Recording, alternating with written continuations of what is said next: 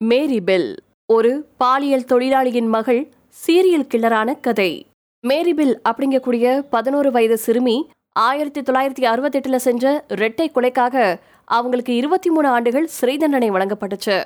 ஆனா வெறும் பன்னெண்டு ஆண்டுகள்ல அவங்களுடைய தண்டனை காலம் முடிஞ்சு அவங்க வெளியில வந்தாங்க. அதுக்கப்புறமா கடைசி காலம் வரைக்கும் மறைஞ்சே வாழ்ந்து தான் செஞ்ச குற்றத்துக்காக வருந்தி உயிர் நீத்தாங்க.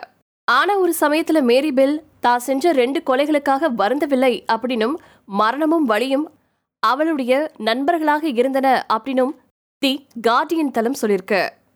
யார் இந்த மேரிபெல் இவங்களுடைய மனசுல கொடூரம் இந்த அளவுக்கு ஆட்கொள்ள என்ன காரணம்? இந்த பதிவுல விரிவா தெரிஞ்சுக்கலாம். மேரியின் குழந்தை பருவம். மே இருபத்தி ஆறு ஆயிரத்தி தொள்ளாயிரத்தி ஐம்பத்தி ஏழுல பிறந்தவங்க தான் மேரி பெல். இவங்களுடைய அம்மா பேரு பெட்டி மெக்ரிக்கெட் பாலியல் தொழிலாளியா இருந்த பெட்டி மேரியை பெற்றெடுக்கும் போது அவங்களுக்கு வயசு பதினாறு தானா. குழந்தைய பார்த்ததுமே பெட்டி பயந்ததாவும் அதை தாங்கிட்ட இருந்து எடுத்துட்டு போகும்படியும் மருத்துவர்கள் கிட்ட அவங்க கேட்டுக்கிட்டதாவும் சொல்லப்பட்டிருக்கு. இருந்தாலும் குழந்தைய தாய்கிட்ட விட்டுட்டு போயிருக்காங்க மருத்துவர்கள். ஆனா பெட்டியோ வேலை நிமித்தமா எப்பவுமே பயணம் செஞ்சுட்டே வந்திருக்காங்க. குழந்தையோட நேரம் செலவழிக்கல. குழந்தை மேரியோட இருந்த சில சமயங்கள்ல அவங்கள அடிச்சு துன்புறுத்திருக்காங்க ஒரு முறை பெட்டி தன்னுடைய மகளை வேறொரு பெண்ணுகிட்ட தத்து கொடுக்க முயற்சி செஞ்சிருக்காங்க. இதை கவனிச்ச பெட்டியின் சகோதரி குழந்தைய மீட்டெடுத்திருக்காங்க. இப்படி பலமுறை பெட்டி தன்னுடைய மகள் மேரிய பிரிய முயற்சி செஞ்சிருக்கிறதா சொல்லப்பட்டிருக்கு. வெளிவராத ரகசியங்கள். சின்ன வயசுலேருந்தே தன்னோட தாய்கிட்ட இருந்து மேரிக்கு தேவையான அன்பும் அரவணைப்பும் கிடைக்கல. மாறா மேரியின் தாய் கொடுமைப்படுத்தினது மட்டும்தான் அவங்களோட மனசுல ஆழமா பதிவாயிருந்துச்சு. தன்னுடைய சொந்த தாயே தன்னை பாலியல் தொழில்ல ஈடுபடுத்த முயற்சித்து சித்திரவதை செஞ்சது மேரி சந்திச்ச ரெண்டாவது கொடுமை. மூணாவதா மேரிக்கு அஞ்சு வயசு இருக்கும்போதே அவளுடைய தோழி ஒருத்தி விபத்துல சிக்கி உயிரிழந்ததை அவங்க கண்ணார பார்த்திருக்காங்க. இந்த சம்பவங்கள் மேரியின் மனசுல நீங்கா வடுவா மாறி இருந்திருக்கு இதுவே மேரி மற்ற குழந்தைகள் மாதிரி இல்லாம ஒரு விசித்திரமான குணாதிசயம் இருக்கக்கூடிய குழந்தையா அவளை உருவாக்கியிருக்கு. தனிமையை மட்டுமே விரும்பக்கூடிய மேரியின் மனசுல இன்னும் வெளிவராத சில இரண்டு ரகசியங்கள் ஒழிஞ்சிருக்கு முதல் கொலை. மேரியின் நடவடிக்கைகள்ல மாற்றங்கள் வர தொடங்குச்சு. மூணு வயசு குழந்தை ஒண்ணு மாடியில இருந்து கீழே தள்ளிவிடப்பட்டதும் இன்னும் சில குழந்தைகளின் கழுத்தை நெரிக்க மேரி முயற்சித்ததாகவும் அவங்க மீது புகார்கள் எழுந்துச்சு. மே இருபத்தஞ்சு. மேரிக்கு பதினோரு வயசு நிறைவடைய ஒரு நாள் முன்னாடி மேரி தன்னுடைய முதல் கொலையை செஞ்சா. மார்டின் பிரவுன் அப்படிங்கக்கூடிய நாலு வயசு சிறுவனை கழுத்தை நெரிச்சு கொலை செஞ்சிருக்கா மேரி. இங்கிலாந்தின் ஸ்காட்ஸ்வுட்ஸ்ல ஊருக்கு ஒதுக்கப்புறமா இருந்த ஒரு வீட்டில் அந்த சம்பவம் நடந்திருக்கு. இந்த கொலையை செஞ்சப்போ மேரியின் தோழி நார்மா அப்படிங்கக்கூடிய பெண்ணும் அவ கூட இருந்திருக்கா. மற்ற சில குழந்தைகள் அந்த வீட்டின் பக்கமா விளையாட போனப்போ அங்க ஒரு குழந்தையின் பிணம் கிடக்கிறத பார்த்து அலறி அடிச்சு ஓடி வந்திருக்காங்க. விஷயத்தை கேள்விப்பட்ட காவல்துறையினர் சம்பவ இடத்துக்கு வந்திருக்காங்க. இறந்து கிடந்த மார்டினியின் உடல்ல சிறிய அளவுல ரத்தக்கரை இருந்திருக்கு. ஆனா அவன் கொலை செய்யப்பட்டதற்கான வேறு எந்த அடையாளமும் இல்ல. அவனோட உடலுக்கு பக்கத்துல மாத்திரை பாட்டில் ஒன்று இருந்ததை கவனிச்சிருக்காங்க போலீஸ்காரவங்க.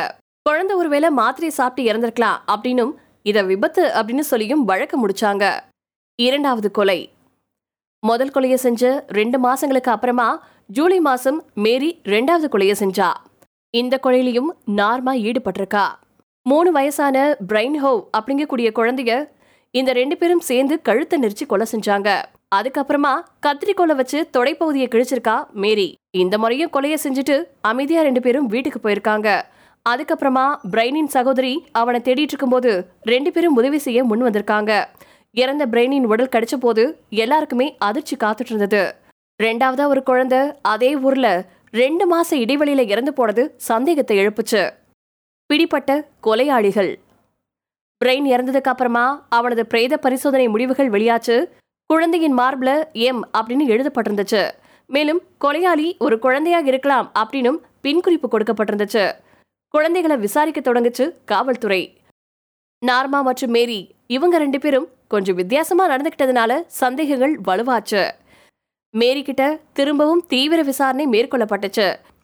அப்பாவ பிரைன் இறந்த நாள் அன்னைக்கு ஒரு எட்டு வயசு சிறுவன் அவனை தாக்கடத தான் பார்த்ததாவும் அவனோட கையில ஒரு கத்திரிக்கோள் இருந்ததாவும் அவ தெரிவிச்சிருந்திருக்கா. இந்த ஒரு விஷயம்தான் மேரிக்கு பாதகமா அமைஞ்சிச்சு. காரணம் பிரைனின் உடல்ல கத்திரியால செய்யப்பட்ட கீறல்கள் இருந்தது ஊடகத்துக்கிட்டேயோ பொதுமக்கள்கிட்டேயோ தெரிவிக்கப்படலை. சிறை. சரி வழக்கு நீதிமன்ற விசாரணைக்கு வந்துச்சு. நார்மா தான் செஞ்ச குற்றத்தை ஒத்துக்கிட்டா. மேரியோ அவ செஞ்ச கொலைக்கு வருந்தவும் இல்ல. மாறா நார்மா மேல பழி சுமத்த திட்டமிட்டிருந்தா. விசாரணையின் போது மேரி கொலைகளை செஞ்சதுக்கான காரணம் மகிழ்ச்சி மற்றும் உற்சாகத்திற்காக மட்டுமே அப்படின்னு வழக்கறிஞர் நீதிமன்றத்தில் தெரிவிச்சிருந்தாரு. நார்மா சூழ்நிலை குற்றவாளியா கருதப்பட்டு விடுவிக்கப்பட்டாங்க. மேரிக்கு இருபத்தி மூணு ஆண்டுகள் சிறை தண்டனை வழங்கப்பட்டுச்சு. பனிரெண்டு ஆண்டுகளில் முடிந்த தண்டனை காலம். உளவியல் ரீதியா மேரி பாதிக்கப்பட்டிருக்கிறதா வாதிக்கப்பட்டு அவளுக்கு முறையா உளவியல் சிகிச்சை வழங்கப்பட்டுச்சு. இதன் விளைவா பனிரெண்டு ஆண்டுகள்ல சிறையிலிருந்து விடுவிக்கப்பட்டா மேரி பெல். புதிய அடையாளங்களோட வாழத் தொடங்கினா மேரி. வாழ்நாள் முழுவதும் வெளி உலகுக்கு இவ யாரு அப்படின்னு தெரியப்படுத்தக்கூடாது அப்படிங்கிற நிபந்தனையும் விதிக்கப்பட்டுச்சு. புத்தகமாக மாறிய மேரியின் கதை. ஆயிரத்தி தொள்ளாயிரத்தி எண்பத்தி நாலில் மேரிக்கு முதல் குழந்தை பிறந்துச்சு. தன்னுடைய முந்தைய வாழ்க்கையை பற்றி எதுவுமே சொல்லாம மகளை வளர்த்து வந்தாங்க மேரி. ஆனால் ஆயிரத்தி தொள்ளாயிரத்தி தொண்ணூத்தி எட்டுல கீதா சிறினி அப்படிங்கக்கூடிய எழுத்தாளர் மேரியின் கதையை புத்தகமா எழுத விரும்பினாங்க. Cries unheard why children kill the story of Mary Bell அப்படிங்கக்கூடிய தலைப்புல அந்த புத்தகம் வெளியாச்சு. அப்பதான் மேரியின் மகளுக்கு தன்னுடைய தாய் பற்றிய இருண்ட ரகசியம் தெரிய வந்துச்சு. புத்தகம் வெளியானதுல இருந்து மேரியின் இருப்பிடம் பல பேருக்கும் ஊடகங்களுக்கும் தெரிய வரவே பல பேரும் அவங்கள பத்தி செய்திகள்ல வெளியிட மேரிய அணுக தொடங்கினாங்க. மக்களின் கவனம் தன் மீதும் தன்னுடைய மகள் மீதும் விழ வேண்டாம் அப்படின்னு நினைச்ச மேரி திரும்பவும் புதிய அடையாளங்களோட மற்றொரு இடத்துல புதிய வாழ்க்கையை தொடங்கினாங்க. வாழ்நாள் முழுக்க மறைந்து வாழ அனுமதி தர வேண்டும் அப்படின்னு சொல்லி நீதிமன்றத்தை அணுகியது மேரியின் தரப்பு. அவருடைய கோரிக்கை நிறைவேற்றப்பட்டுச்சு. ஆயிரத்தி தொள்ளாயிரத்தி தொண்ணூற்றி அஞ்சில் மேரி பெல் உயிரிழந்தாங்க.